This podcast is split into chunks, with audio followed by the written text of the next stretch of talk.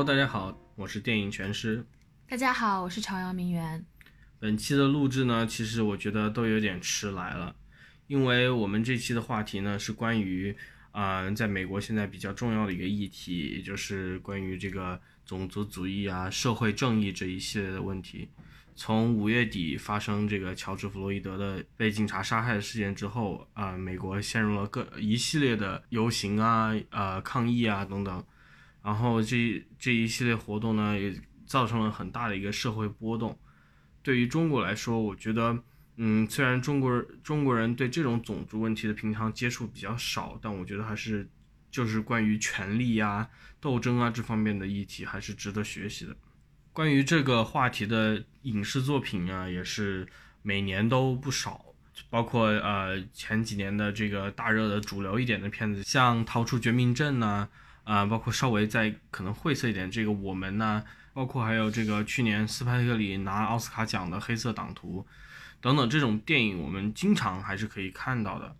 嗯、现在的话，现在有了社交媒体，大家在网络上面评论，我觉得中国观众一方面在看这方这一系列的电影，一方面对于整个社会呃美国的这种种族啊社会问题方面，可能了解的还是不够多。你是不是这样觉得？对的，因为我今天看完那个假若比尔街会说话之后，有上豆瓣去看一下评论，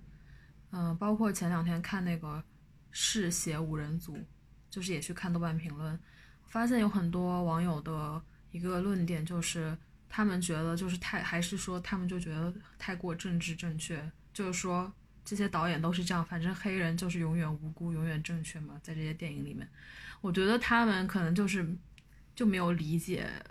就是没有去很深刻的体会和理解这个情况。不只是这个，我因为你说的这个我也看到了、呃首先跟大家简简单介绍一下啊，假若比尔街能说话是这个奥斯卡获奖导演啊、巴里詹金斯的第二部电影，二零一九年在院线上映。这个影片呢也是关于种族题材，它是主角是一对这个黑人的黑人情侣，年轻的黑人情侣生活在七十年代初的美国。然后因为一次嗯这个奇怪的情况，然后包括警察做假证啊等等，让这个情侣中的这个男男生二十二岁的一个年轻的黑人，因为一个强奸罪名被关进了监狱。然后因为他长期等待这个审呃上庭的这个时间越来越长越来越久，他没有办法，家里人也没有办法呃给钱，就是继续让律师工作下去了，所以他最后就是不得不面对这样一个生死攸关的一个选择吧。然后这样一部电影的话，当时出来的话，呃，国内的反响，呃，整个全世界的反响都还不温不火吧，大家觉得没有这个导演上一部作品好看，就是《月光男孩》。嗯，这个片子我当时在微博上面也看到有有这个评论说，就说，哎，觉得这个设置太刻意了，里面的这些坏人都是白人，啊、然后黑人都是好的，就像你刚才说的。但是我现在看的就是，我很，我觉得这些人真的我已经不分不出这些人看过电影没有，他们是不是就纯粹只是啊，或者是完全带着一个死死板的不得了的一个预设进去看，就是说这样一个片子里面肯定黑人会被变成这样所谓的这个政治正确，里面的白人肯定会是坏人等等等等。但影片里面呈现出来这些角色完全不是这样啊。对的，而且里面不是也有好的白人吗？说实话，对啊，他他里面里面就是几个就是呃其他就是非黑人的角色，一个之前出现了一个犹太人呐、包括一个他们在商店里面遇到一个老白人老太太啊，还有他们一个白人律师啊等等，这种就是角角角色他们处在一个各种各样的社社会阶层，我觉得这个才是影片想要传达的一个东西，特别是里面关于那个呃，我觉得那些一个犹那个犹太人角色和那个呃商店老太太的角色，我觉得这里面凸显的那种阶层的问题，我觉得还是嗯非常主要的。导演是在给你看这群人生活的环境是什么样，在怎么样的环境上面，大家才会摆脱一种这种种族的这种偏见或者分隔，嗯，就是在大家都是底层人民的时候，是吗？或者是大家都有那种被迫害的经历嘛。你像特别是对于犹太人来说，嗯，对的，我觉得就是，而且就是很正常的一个事情，因为他的主角就是黑人嘛，那你让人家怎么写呢？就好像就比方说，就非要像绿皮书一样给你去安一个特别伟光正的白人，这不不是特别伟光正吧？反正就是安一个给你弄一个特别正面的白人角色，你才觉得满意吗？难道要这一定要这样吗？不是绿皮书，其实绿皮书的问题，嗯，怎么说呢？他等会儿我先声明一下，我没觉得绿皮书有什么问题啊，别骂我。绿绿皮书的问题倒不是说他有多歧视或者什么，他其实并没有，也是一个很正常的片子，说到底。但它里面刻造刻画这些人物就是非常的刻板，这种角这种角色，大家为什么开玩笑嘛？就是说斯派格里连续两次输给给黛西小姐开车，因为绿皮书跟一九八九年的跟黛西小姐开车真的就是太像太像了。里面只不过这个司机和乘客的位置对调了一下，但都是这个白一个保守的白人意识到，哎，黑人其实不那么坏，哎，其实有这样一个黑人的好人，然后自己做出一些改变。这种故事的话，对于美国观众来说，就是我觉得应该可能已经太啊、太俗套了。但对我说的，嗯所以我说的是，我不是说绿皮书有什么问题，我是说中国观众会更喜欢绿皮书嗯这样的电影，嗯因为他们会觉得这个是不狭隘的，嗯因为里面有好的白人，所以他们会觉得这是不狭隘的。嗯但其实我就是他们忽略了嘛，就是对，就黑人真正的处境，因为很少，真的很少有人会去了解。嗯就是如果你没有这个学习的需求的话，就是他们不会不能去在那个历史的那个语境中去体会到黑人的经历，所以他们就会觉得那种有一点稍微有一点黑白对立这种感觉的电影，就是政治描正确。对他们就会觉得这就是一个政治正确，嗯就或者说描描绘黑人的那个困境还有灾难比较多的那种部分，他们就嗯会觉得你这就是在你又弄在又在弄什么宣言了之类的那种感觉，嗯嗯他们会觉得这比较狭隘的。但其实很多时候这种电影它是就真实的嘛，因为它嗯就是发生过的事情，很多时候。对，然后说到这个历史问题的话，也是有些评论就会提到什么呃黑人，呃奴隶制也过了这么久，平权法案也都颁布了，怎么然后现在就是说黑人这就是美国政府啊，包括等等各种所谓的矫枉过正，然后呃然后黑人得了这种各种的权利权益之后得寸进尺啊、隔三差五闹。但其实这这些都都是合理的诉求啊，你要理解的。我没有觉得，包括现在在美国发生的这些事情，我不知道，就是各位有没有去真的去看一下，从二零一一年这个 Trayvon Martin 被枪杀这个事件之后的一系列这种事件，大家去多了解一下，去去读一下，去看一下那时的当时的视频等等，你才会理解到这是个多么在对于黑人群体来说，包括白人群体啊，都是个多么有伤害性的事件。这种警察的肆无忌惮的对平民的呃谋杀，然后不不被指控，然后对在各种情况下就是警察哎带薪休假一段时间，接受一下小调查，最后无罪释放，或者哎在这个地方被开除了，转到另外一个城市的警局继续当警察，这样的事情层出不穷。对，我觉得就是像弗洛伊德这样的社会事件，它就是确实是非常恶劣的。就哪怕说，哪怕受害的不是黑人，我觉得他在社会社会上也会引起很大的一个反响。但是就但是因为怎么说呢，就是有有这个肤色的不同在，所以会让就会让大家想起来他们之前经历过的所有的一系列不公正的那个待遇，因为像这个 Black Lives Matter 这个活动也不是第一次了，之前就是他们警察对黑人的那种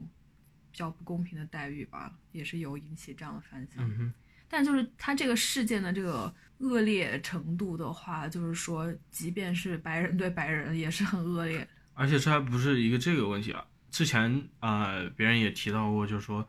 啊、白人也有每每年那么多人被警察杀，怎么就没见白人闹呢？以此来说，就是哎，你们黑人就是瞎闹，等等等等，白人就怎么怎么样好。这但是这不恰恰相反，说明这个主流美国主流的这个白人社会已经完全被他们这种权力给体系给控制住了嘛？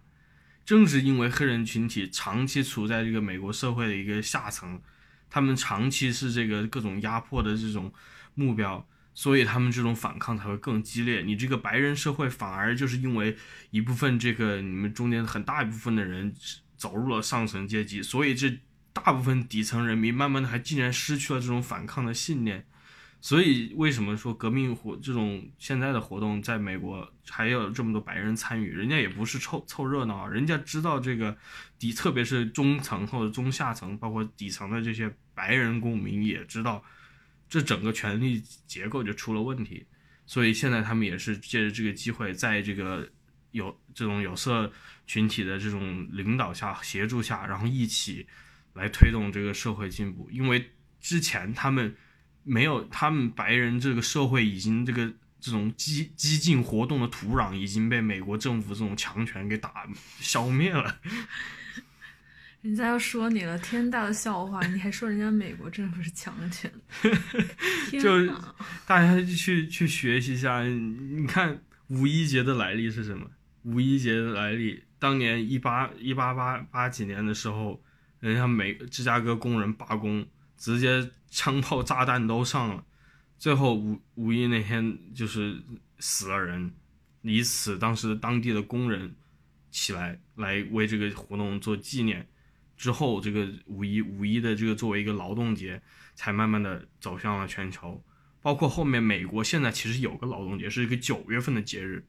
他为什么要把它搬弄到九月份？然后他五一是专门有另外一个节日，之前有一个是 Labor Day 吗？对，Labor Day 是九月，但是就是。五一节之前是在艾森豪威尔在任期间，是把它变成一个什么之类的一个爱国主义教育的日子，就是为了把这个五一的这个政治政治意义给盖下去。对，所以现在这种五一节一直是这种美国工会还是继续要继这种工会啊，包括激进团体都要继续啊这个庆祝的。五一节是一个共产主义的节日，然后然后包括这个妇女节也是一样的，美国的。在二十十九世纪末到二十世纪这个上二十世纪初的这段时间，你如果去看他们白人群体，一方面的历史是当然是有这种种族歧视的历史，另一方面他们这种劳劳工呃劳工激进史可以说是波澜壮阔。他们那时候美国经历这个资本主义发展最快的时候，那个时候造成的这种无产阶级化，大面积的全世界全全国各地从城市到那种乡村的煤矿啊。铁路啊，这方面，所以产生了一系列激进的这种民权组织。结果经过了那么多两次反共潮，包括呃两次世世界大战之后，包括冷战，所以整个这种他们这种激进白人社会这种主流社会的激进土活动土壤已经被呃政府给打掉了。我要讲一个就是亲身经历，就是我觉得美国社会在这些年来是有变化的。就是在我刚刚去美国的时候，二零一一年，我不是我上的是女校吗？嗯，那个时候就是一一到一五年，我没有感觉到美国有庆祝三八妇女节的这种习惯。啊，就是特朗普上任之后。对的，是的，就是在那个之在那个时候，三八节是。就国内中国是每年都会去说嘛，就不管他们是怎么去庆祝这个节日，但就是它是一个很就是一个所有人都皆知的一个存在。但美国是这个日子没有人提的，是在我上大学的那四年。那后来就是我工作之后，就发现美国人就突然开始就是去庆祝这个节日，然后三月变成那个 Women's March。嗯所以这是一个就是最近几年才发生的事情，我觉得在那之前我没感觉到有这个活动。对。并不是说这个希拉里上台会让美国变得多好或者怎么样，但是特朗普上台确实，他的各方面政策激激化了这种社会矛盾，于是乎在这个一系列危机，从经济啊到这个疫情啊，到现在社会危机的，就是同时爆发，把这种各种各样之前呃积压的社会矛盾全部爆发了出来，所以我们现在看到的是呃目前的这样一个情况。现在为什么那些美国呃团体要求这种？给警局啊削减开支，然后给警局进行就是严格的调查，因为长时间警察一直是处于一个几乎法外之地，因为他们的理论就是说，警察这么高危的职业，他们中间可难免会出做做这种错错事，你你不让你不给他一个这个所谓的这种豁免权，那人家谁当警察呀？但是但是就是别人说你拿任何一个，首先警察并不是一个特别高危的职业。警察在美国的高危职业都排不进前十，而且到到在其他任何一个职业，你犯成你犯这么严重的错误，杀人、误杀等等，你或者这种呃各种非法活动啊，那还不算，这些东西算进去，在其他任何一个行业都是一次你就完蛋了。结果就警察是可以不停的这样以自己的这个职位的便利，包括警察工会的这个存在，来保护他们不受法律制裁。所以说，你说这个时候对于很多黑人群体，包括底层人民群体，他说我犯法，如果是警察，我找谁啊？对不对？人家为什么说要削减警察的开支？为什么甚至要废除警察这个所谓的这个概念呢？就是因为这样。你说警察是个犯法的一个情一一个团体，你在找谁呢？对不对？对，就比方说在假若比尔街会说话里面，那个就白人警察嘛，他我觉得他就是为了一己私欲，为了报私仇吧，然后就是说。哎，我看你不顺眼已经很久了，现在正好有一个可以定罪的机会落到我手上，那我还不就是把你往死里整那种感觉？然后因为他是警察嘛，所以他滥用私权，别人也平民也拿他没有办法，然后就只好四处花钱求人，但也没有用，所以就是就是一个压迫。他他里面就是他们第一次，这这个警察第一次遇到主角呃一对情侣的时候，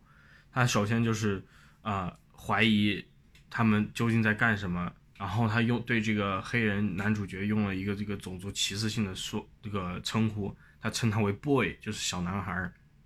这个称呼是从奴隶制一直沿袭到啊，可能今天都有，就是这种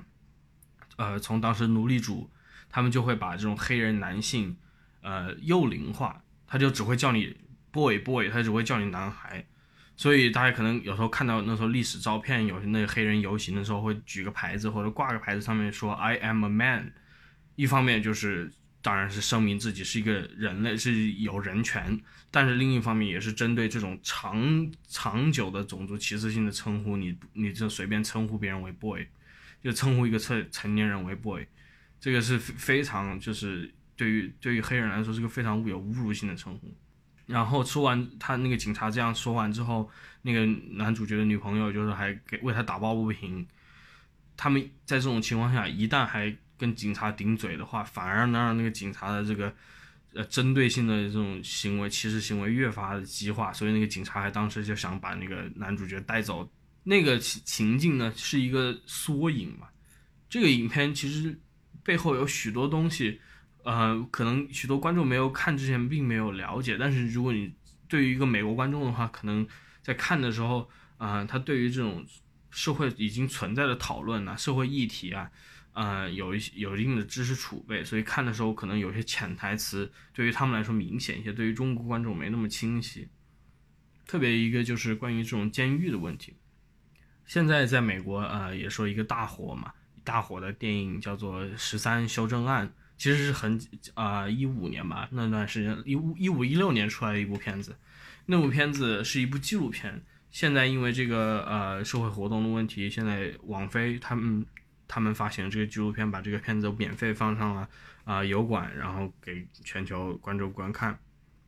结果这个片子现在播放量飙升。啊，《十三修正案》讲的什么？讲的就是美国这个宪法的第十三条修正案。它内容是什么？就是说，我们废除一切啊这种奴隶劳动，但是有一个例外，除了这个刑就是服刑人员的情况之外。所以这个影片它它想就是揭示的一个是什么呢？就是在奴隶制结束之后，没有常规的奴隶工，反而他们用这种呃司法和监狱体系来创造了一个。潜在的这个奴隶群体，因为他们是不受这个第十三修正案保护的，于是乎一大批的黑人因为因为这个非常激进的执法政策、法律包括行为，很多人被投入监狱。他们投入监狱之后被剥夺了投票权等等各种权利，然后在监狱里面做什么呢？就是做各种奴隶奴隶工，相当于拿非常低的工资来做做生产一些做一些东西。现在他们说，在美国监狱里面很多那种各种各样的小小商品，那种都有监狱劳工的参与。不是我们上班不也就这样吗？你们上班拿的工资比人家高多了。好吧，反正都是。而且你上班你还受各种劳动法保护。都是奴隶制，我们就是多拿点钱，是吧？对啊，我们这个叫做叫做什么薪水奴隶嘛，wage slavery。一样一样的，可以。但但是但是就是。他们呃经常会美国也会拍出照片，就是那些不管左左派右派的这个，我这里说左右就是民主党或者共和党的这种政客，他们自己办的活动啊等等，经常就会看到来自监狱的劳工被巴士从监狱里面送过来，帮他们摆摆餐桌、收东西、给他们打扫院子等等等等。这些这些事情发生的太多了，在那个电影里面的一个凸显就是那个男主角在整部电影里面，他其实并没有进监狱，他一直是住在看守所，从他的孩子，从他女朋友刚怀上孩子不久，一直到他孩子出世，然后长得很大了，这段时间他一直都被关在看守所里面，呃，看守所里面，因为那时候就是对于这种这种黑人穷人来说，你想保释出去。自己在家里等着上庭，几乎不可能。你保释金太高了，对于他们来说就是完全不可能的经济负担。所以你说，这完全这种各种法律一系列下来，全部都是一个针对穷人、针对少数族裔的一个体系。这样的话，他还美国现在拥有这样一个司法体系，这样一个司法所谓叫做的啊监狱工业体系，就是这样一个情况。那人家又说了啊。就是这被冤冤的人，就先撇在一边不提。那是真的犯罪的人，杀人犯、强奸犯，他们还要人权啊？真的杀人犯、强奸犯当然有人权的，你但是就是这个人权跟你跟你怎么样去啊做判决是另外一回事啊？什么意思啊？你没有人权是什么意思？就是你监禁他，你可以监禁。不是啊，那我就他们都那样了，我还管他们是不是被奴隶啊？随便啊。但是你你不能，你这样的人就是总会是是是少数啊，而且这样的这不少啊，监狱里面这样的人不是多数吗？不开玩笑吗？在社，我就说，在全世界啊，就是在在对于整个犯罪的这个人人口，在大在绝大多数人口里面都是极少数啊。你说重罪犯是吧？在无论是什么，就是任何罪犯，在在就算百分比的话嘛，在人口百分比，百分之百是啊，那怎样呢？所以你。那我问你，那强奸犯要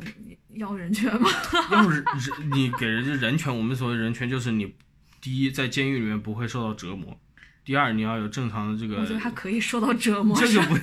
为什么不行？因因为有些人他说不不一定得的。这这就你要这应不应得，就不是一个个人来判断的嘛，对不对？哎，还有就是一方面，还有我们提到的就是你要有这个。在我们现行的现行的法律体系下，就是有这个律师有合合理的律师代表。我们不谈这个，就是更加进步的这样一个法律体系、司法体系会是怎么样的？因为现在大家还没有还没有就是完全琢磨出来这个问题。因为关于这种惩戒性司法的这个问题，不怎么样把它变成一个改良性司法，这个是这个非常复杂的议题。对于很多这个社会的法学家来说，都是啊都不愿意碰。因为大家不想去，就是去真的去开辟一个新系统，大家都不停在想怎么把这个现有的系统给改进一些，改进一些，或者怎么诠释一些法律。但是现在大家面对这个美国这种法律实施啊，已经意识到，就是美国这个法律体系就现在已经行不通了。那什么样的行得通啊？像那个少数派报告里面那样，你预预想他们 会犯罪，被人抓起来，那人家没没犯罪，就是没没犯罪之前就是没犯罪。那犯了罪之后，那你何必要让人犯罪？既然你知道别人会犯罪，你干嘛还要让他去杀人去？那就是科幻领域的问题了，对不对？删掉到时候。所以现在经常我们听到这种关于西方司法啊，这个一些词汇啊，包括陪审团啊，或者什么无罪推定啊等等，不无论是这个里面的这种初衷啊，包括实施啊，多么好。本意是多么好，但还他仍然处在一个这种惩戒性司法的一个条条条框框下面。这个这个问题的话，就是现在大家也在讨，就像我刚刚说，大家也在在在研究了好久了嘛。整个社会要随着这个做出一些改变，倒不只是一个这个司法体系的问题，你司法牵一发也动全身。好的。至于人家这种啊街头运动啊等等这种所谓的。或者一些政治打打引号的政治正确是什么？我觉得这种问题倒还是没有那么重要，因为政治正确究究竟能带来有伤害了谁呢？带来了什么呢？对不对？我我现在就看到有很有意思，就是说啊，政治正确害得我们都不能说人家是不能用这种各种侮辱性的词汇称称呼人家，你为什么要用侮辱性的词词汇称呼人家？谁埋怨这个了？好多人呢，就是特别是这种打政治正确旗号的，就是说，呃，我随便说一句什么，就是比如说我刚才提到这个 boy，哦，他们就会说，哎，你这政治正确，我连叫人家一声 boy 都不行。美国人吗？我不管，就我觉得，我觉得中国人肯定大把大把也有这样的，对他们不懂啊。他不懂啊。但是对于现在好多人，就是他觉得他的所谓的是不政治正确，就是什么呢？就是我随便说什么，没有人会管我。哦、a n d they call it 言论自由。就 对，就是所谓的言论自由这种，我们叫做我们，因为美国就是之前有段时间出来这种一个所谓的蔑视性称呼，叫做社会正义战士 SJW。但是这个这个称呼慢慢的就是现在已经都没有人没有人真的用了，就除了那种右派的一些就是比较傻的人还在用，但是现在还有一些。啊、我们我们当然我们也知道，所谓叫做 free speech warriors，就是一些所谓的言论自由战士，他们打着言论，他们的言论自由什么？就言论自由就是我可以骂你一个种族带有种族歧视性的词汇，你就得听着哈哈笑，我知道你是开玩笑，这样就行了，这就是他们要的言论自由。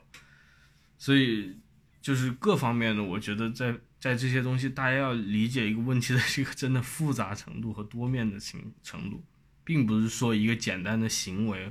或者简单的一个，包括这些，我们还有一些人就是指出说乔这个死去的乔治弗洛伊德，他之前是个什么样的有这样一个犯罪历史等等，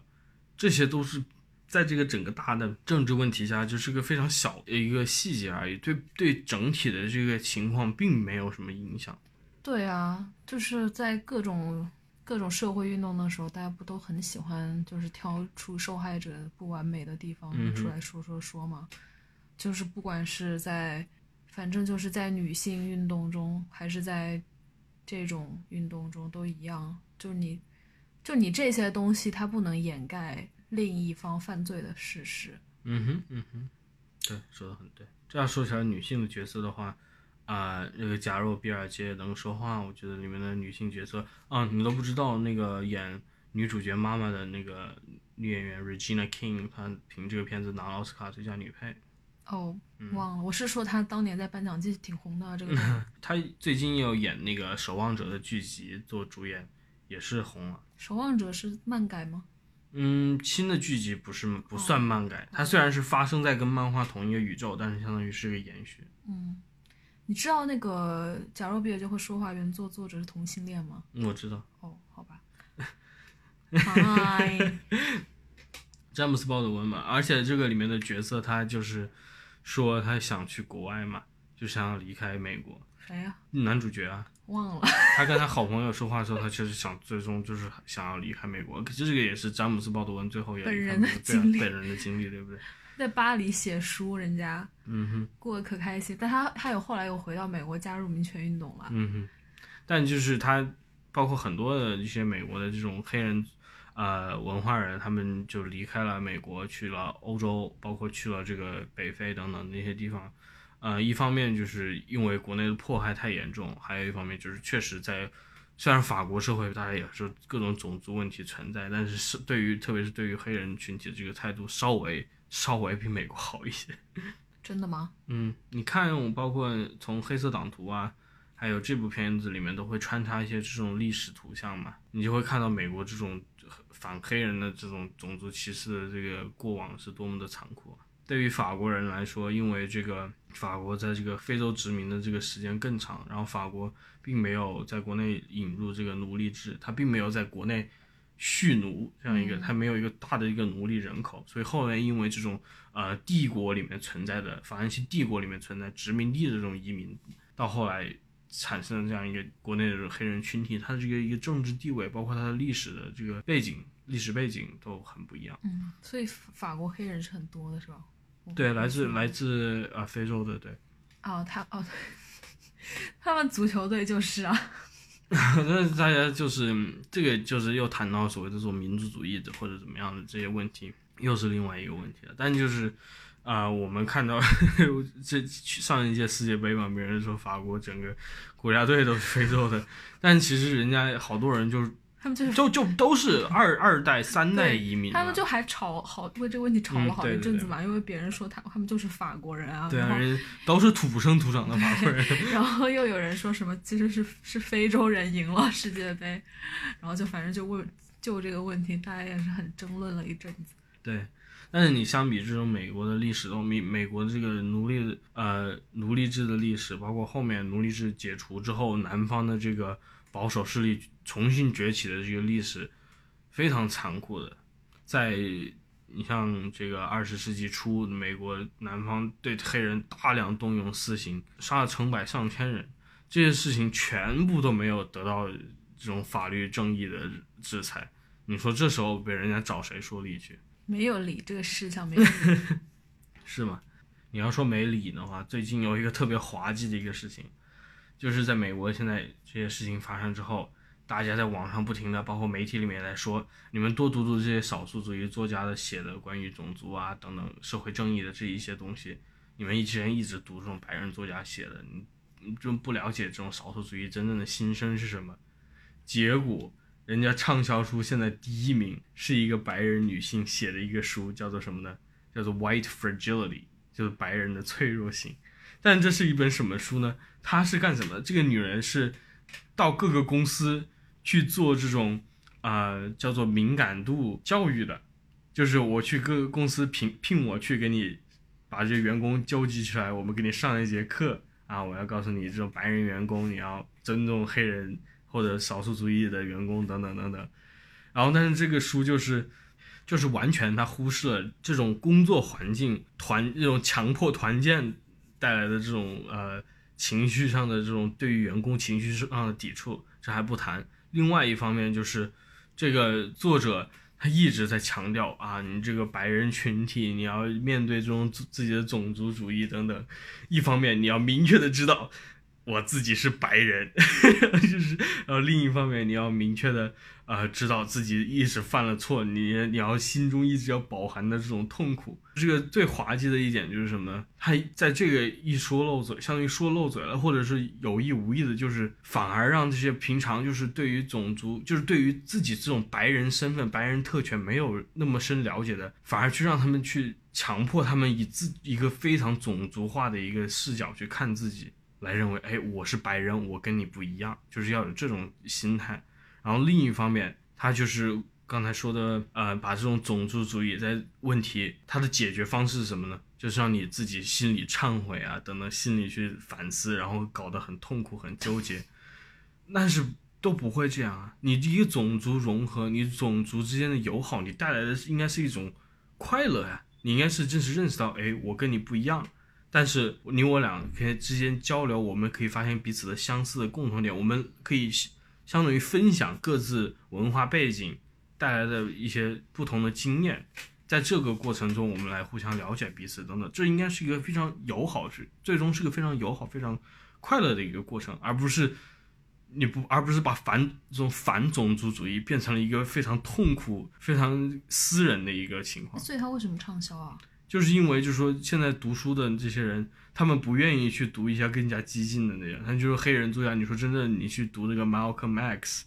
或者更加一些一些别的比较倡导这种激进的社会变革的这些人写的书，他们不愿意啊。他们读的这些书，他们觉得自己无能为力啊。不是这个这个书，难道不是因为比较新吗？还是怎么？不不行，不算那。什么时候啊？他就是他，因为他就是相当于为自己的他总不不能比 Malcolm X 还嗯没有他 他他就是因为这个书就是窜上来了嘛。不是？但我觉得就是嗯白人去意识到自己所拥有的特权也是很必要的呀。对，这个是必要，但就是我他说他这个书里面措辞就说你要意识到你是白人，他这个里面呢有一个非常就是一个 white super 这种白人至上主义的这样一个 OK，我知道，我知道你的意思，就你说他这样讲的一个背后的一个假设，就是说两个种族就是割裂的，对对。以，及呃你永远处在一个，上上层上位区，所以你他是要把自己拉下来，对他就是要提醒你这一点，然后就好像有有一种很施舍的感觉去追求这个平等的样子。对对对，而且是完全是变成一个对个人道，变成一个道德抓马嘛。我懂你的意思，嗯可我觉得就是我觉得白人意识到自己特权是必须的，这一点。我我刚才这个没没没说好，你是、嗯你这个解读就是我想表达的好的内容。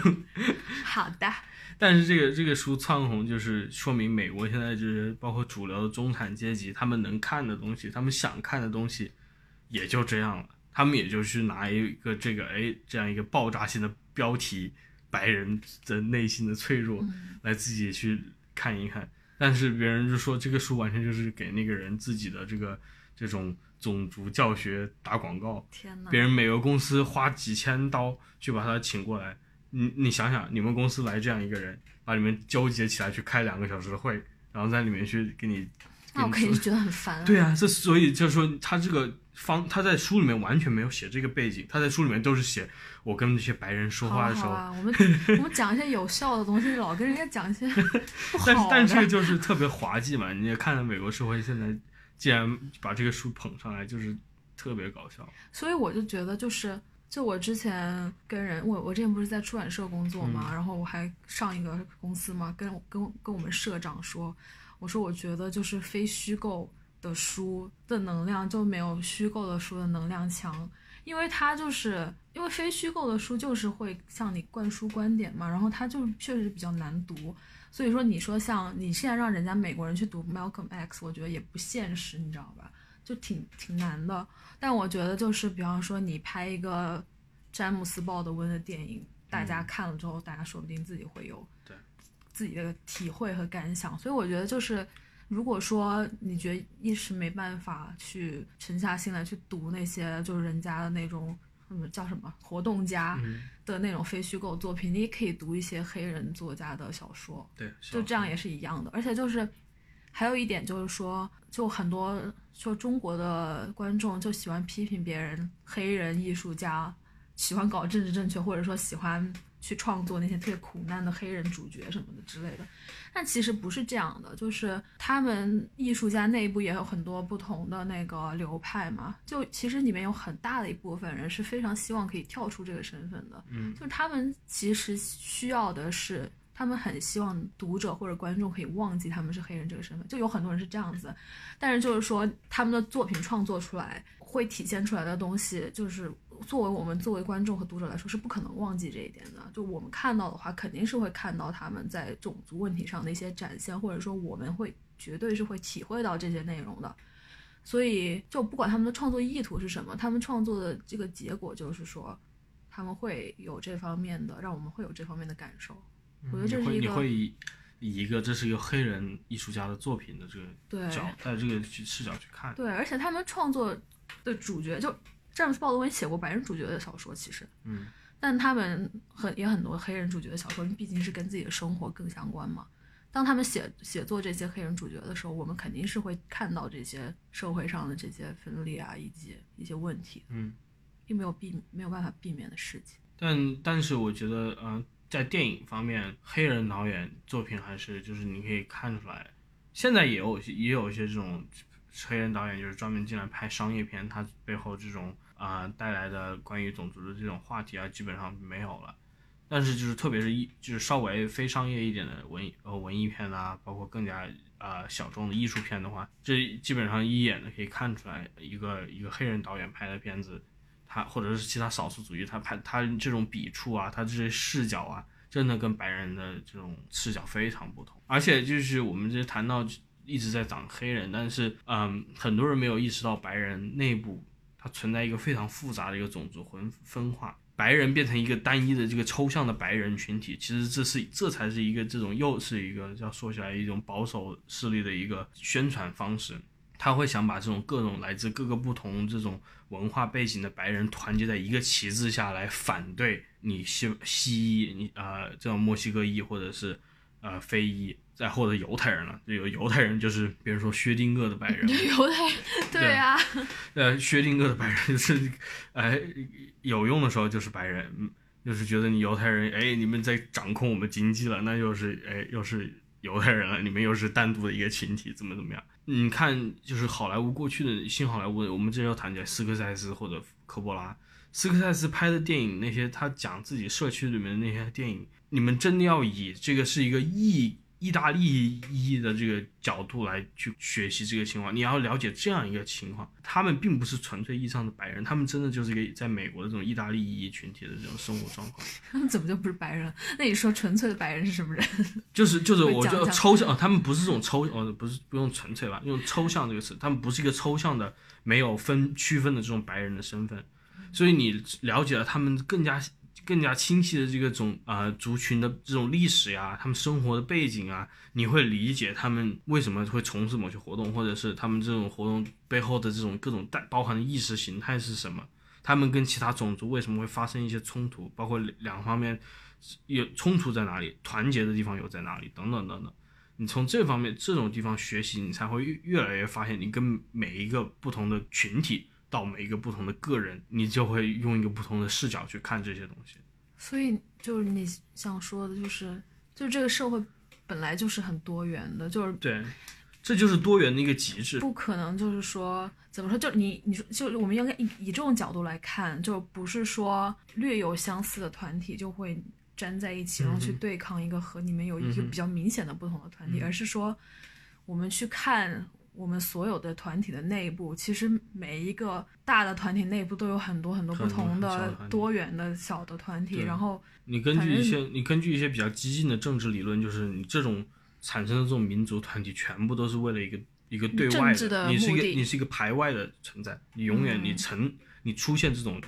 呃民族群体，呃，你经常经常性会就是一个排外性的存在。然后你这种排外产生压迫，就是我们我们这里是他们这个所谓的白人啊，嗯，他这种白人产生，他就是对少数族裔的一个排斥，然后这些少数族裔在这种被压迫的过程中，慢慢才意识到了自己有这样的一个种族身份，所以在这是特别现代的一个概念。在我们谈西方历史的话，古代的话对这种概念是比对种族概念是比较模糊的，跟现在的这种想象完全不一样。多元化的极致就是什么呢？就是个人对个人。现在我们他们就是美国或者欧洲的多元化，就是喜欢打标打标签，打种族标签。你永远还是就是你被限定在了一个肤色或者一个一个所谓的语言或者哎但是个人对个人不会带来别的问题吗？不就是自由主义的问题吗？因为他们永远都是在说个人。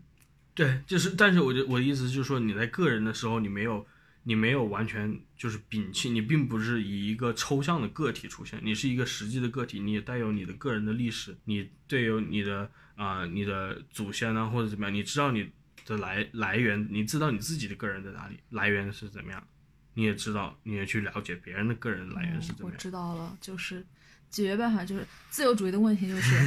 他们自己是个人，他们对方是团结的。照你说的，就是所有人都是个人之后，就不会有这样的问题了，是吗？也不就不是说我们我们不是说把每个人分分隔开来，我的意思就是我刚才说你去细化的了解的，比如说这呃白人，你把白人拆分出来各种小小的一些种族团体，我我们这是比较这是比较粗鄙的说法了，变成种族团体。然后你在这个种族团体里面，又发现，比如说我们按家系分，不同的家族或者没有家族的这些人，他们这种不同的生活环环境，于是你会出现越来越细，越来越细，直到每一个个人。但是这这是一个相当于一个放大镜的一个过程，但是你没有忘记这个放大镜背后的，就是这些人还有一系列一个一个的不同的、更加更加扩大的标签在他们身上，这些标签对他们的成长带来了一系列的影响，你都会越来越清晰。所以你面对这样一个个人的时候，你既意识到他是一个非常独特的人，你也意识到他受到各种各样的社会力量的一个呃拉扯。这太难了吧？你对人的要求太高了。但是，但是我不是说让你每见一个人你就去动脑筋去 想这些东西，但就是你慢慢的，其实可以，这个我觉得这个是可以可以养成的啊、你特别是学习，不不是，所以你就你就是想说，这样思考带来的结果就是我们意识到，就其实每个人都是都是不一样，但其实每个人又都是一样的。就是你你不会说你这个团体会比别的团体更好，或者说嗯哼，怎么我们亚裔就是更聪明，或者怎么样。也不是说都一样，但是大家都受到各种各样的这种社会力量的拉扯，这是一个所谓的这种福柯的这种说法嘛？你可以看到权力在你的身上的痕迹嘛？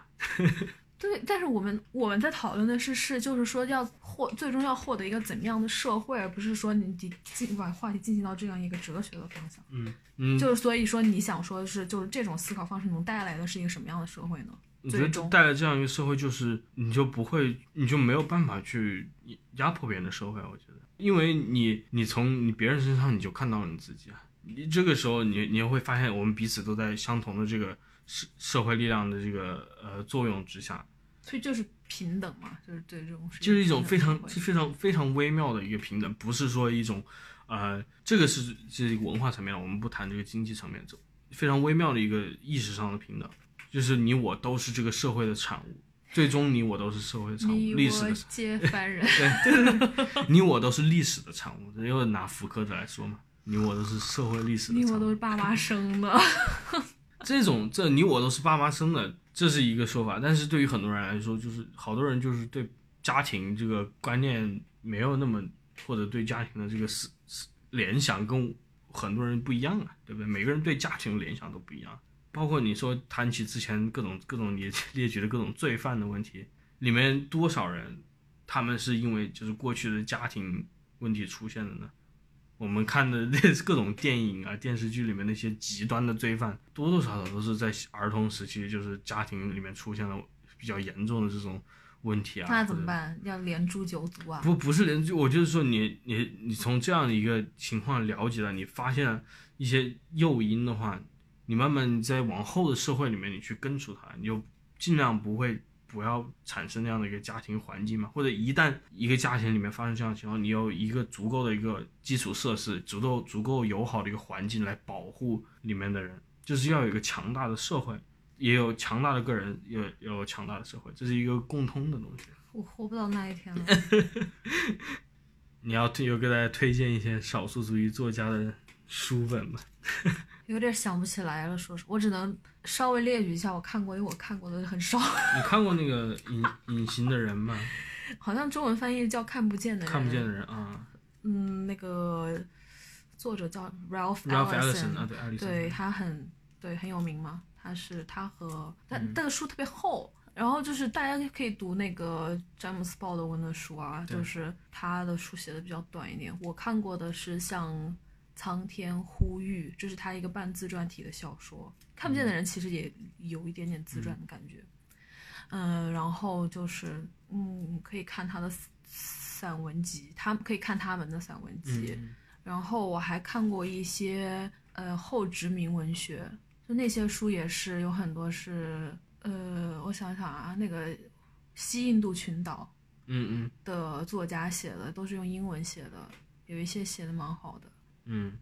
基本上但基本上都没有翻译。你还有像嗯那时候所谓三十年代有一个叫做哈莱哈莱姆啊、文艺复兴那段时间出涌现了，在美国涌现了大量的这个黑人知识分子和艺术家，嗯，像呃你说詹姆斯鲍德温啊，然后兰斯顿休兰那个美国诗人兰斯顿休斯啊，等等等等，这些人都可以去看，他们就是写写诗的，休斯，哦，对对对，嗯我弄错了，我以为你是泰德休斯。嗯不是兰斯顿休斯，嗯，电影的话，影视作品的话，你像现在的。呃，之前拍的《十三修正案》呢，我觉得大家真的都去，如果对这种教育的话感兴趣的话，大家真的去看一下。啊、然后像斯派克里很多片子其实真的都很好看，《黑色党徒蛮好看的，黑色党徒》，然后嗯，嗯他看你们看那个像《为所应为》啊，啊、还有我蛮推，我个人蛮推荐一个片子叫做《种族情深》，叫做 Crooklyn，我不知道他为什么翻译成这个，就是 Crooklyn 这个片子的话，他拍的就是特别，它是一个就是比较生活日常的关于一个黑人在纽约黑人家庭的故事，里面并没有出现就是很很多这种，呃，像包括《为所应为》里面出现这种警察的等等的，没有这种东西，它就是讲一个黑人家庭里面经历的一些，呃，他他是通过里面这个小女孩的一个视角啊，里面经历的这些苦与乐。特别感人的一个片子，特别甜温馨感人，嗯，然后还有嗯，像他拍的这个现在这个标准收藏版出了新版的这个片子叫《迷惑》，他讲这个美国黑人遭遇的这种所谓的这种涂黑脸的这种歧视方式的这个历史。哎，但你给大家推荐一些就不没那么苦大仇深的电影看一看。斯派克里，我觉得，我觉得在这个对于各种电影类型的柔和啊演绎方面，我觉得是跟昆汀·塔伦蒂诺至少平齐，甚至高于了他。在他在我心中，斯派克里是远超于，在总体来说是超过那个昆汀·塔伦蒂诺的。骂他别骂我，大家。真的真的，你去看看，我我觉得，我觉得斯派克里真的是一个非常厉害的导演。好的，现在涌现了好多黑黑人新导演，像巴里·詹金斯啊，啊、还有 Get Out，啊，对这个乔丹皮尔啊，这些都比较主流，大家都知道一些。然后过去的像那些卡尔伯内特这些，就是过过去这种启启蒙式的导演，对于黑人新电影这种启启蒙式的导演，这些大家也感兴趣，也可以去看一下。哦，我刚又想起来了，有作家，嗯就是那个完蛋，就大家可以看一些就是非洲本土的作家嘛，嗯，那个叫什么来着？阿阿阿切贝贝，啊，好的，翻译不同哈，都一样，都一样。对他那个瓦解，然后还有南非作家，但他后来好像都在美国啊，生活。法国的我们都忘了提了，法农啊，法农哦，嗯对对对，法那法农农，他法农不是写理论比较多吗对，？写哦不对，不写不是虚构作家，他他比较难读，就是上学的时候看的。嗯，对我刚想说是库切，嗯他写的那个，嗯、等待野蛮人吧，应该嗯，是他，还是我说反了？啊反正大家自己查一查哈，不要以我说为准。对我们是其实都没有做之事先的调研。你说我现在想的话，可能法国、英国这些呃黑人作家或者少数族裔作家肯定是数不胜数的，美国更不用说了。所以这个他们历史真的特别深厚的。希望大家都能怀着一颗包容的心去理解。不是好像要要谦逊的去 去意识到这些这个世界真的有太多可以教会你的，这个世界上这个世界这个世界里面的人真的有太多可以教会你、可以值得你学习的东西。倒不是说仅仅仅仅是我要去包容，而且是包、嗯说错了不行吗？收回。没有，我不是这这没有错，我只是说这个扩充。我想说，就是要去理解人家的那个苦难，并且去理解人家去言说这种苦难的冲动，嗯以及去欣赏，对，在你可以的时候。对，嗯，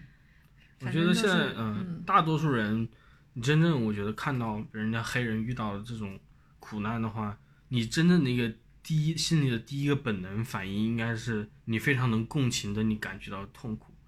很多人就是为了逃，我觉得很多人为了逃避这种痛苦，他要找各种各样的一个理论来证实，哎，他们这样是应得的，或者这样的暴力，啊、他们所遭受的暴力是可以理解的。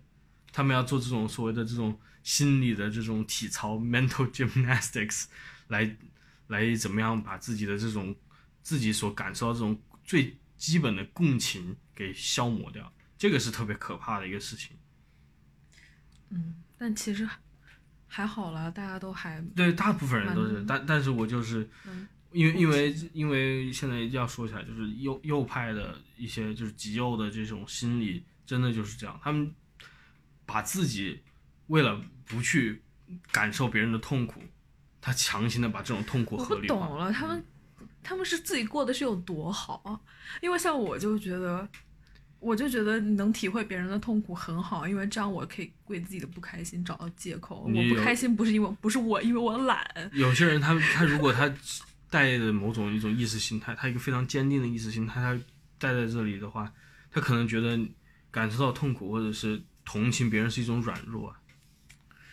所以这里面就涉涉及到特别一些就是更加极端的一些东东西，这种东西是我们看见的一些暴力很多暴力行为的源头。你从你你要了解，包括你说好的我们理解，这坏的我们也更是要理解，我们要知道这些暴力的来源在哪里。好的，谢谢全师老师给我们大家上的这一课。OK OK，后面的课还可多呢，要讲起来其实对吧？我们这现在谈的都是人家要取关了，妈耶！比较主流的东西。其实黑人的激进作家能写得更好的，安吉拉戴维斯万岁。我要睡觉了，晚安。OK，谢谢大家。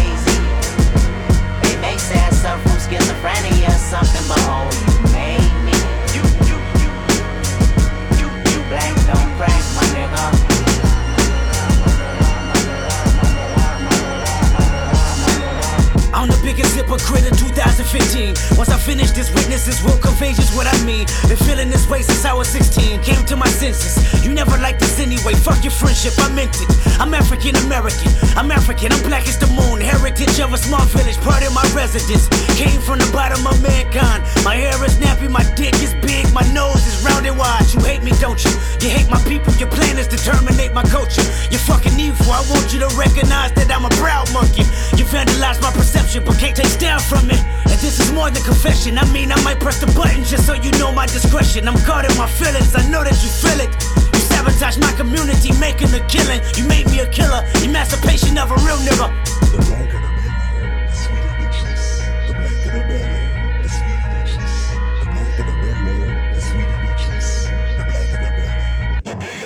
I saw them treat like a slave, can be black. Boy, me feel one heap of pain, can be black. I man, I said them put me in a chain, can be black. How much you now? Me gold chain full of rocks. And you know see the whip, left scar me back park on the block. All them a see we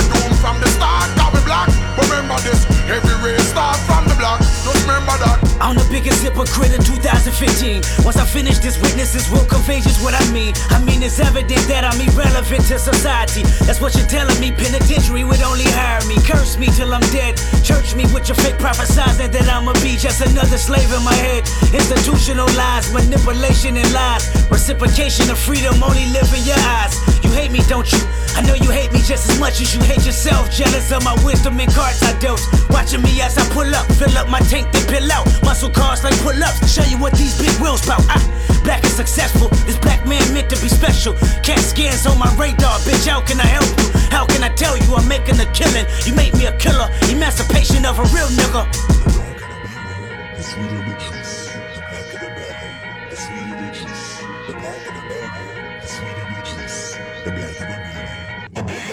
I saw them treat me like a slave, can be black.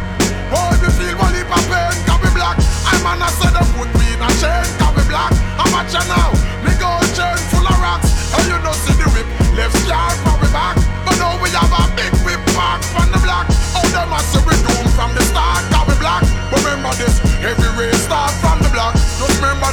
I'm the biggest hypocrite in 2015. When I finish this, if you listen, then sure you will agree. This plot is bigger than me. It's generational hatred. It's cynicism. It's grimy, little justification. I'm African American. I'm African. I'm black as the heart of a fucking Aryan. I'm black as the name of Tyrone and Darius. Excuse my French, but fuck you, no fuck y'all. That's as blunt as it gets. I know you hate me, don't you? You hate my people. I can tell cause it's threats when I see you. I can tell cause your waist is equal. No, I can tell because you in love with that desert eagle. Thinking maliciously, he get a chain, then you gon' bleed him. It's funny how Zulu and Dosa might go to war. Two tribal armies that wanna build and destroy. Remind me of these Compton Crip gangs that live next door. Beefing with rules, only death settled the score. So no matter how much I say I like to preach with the Panthers, or tell Georgia State Marcus Garvey got all the answers, or try to celebrate February like it's my B-day, or eat watermelon chicken and Kool-Aid on weekdays, or jump high enough to get Michael Jordan endorsements, or watch BET cause urban support is important. So why did I weep when Trayvon Martin was in the street? When gang banging make me kill a nigga blacker than me? Castle.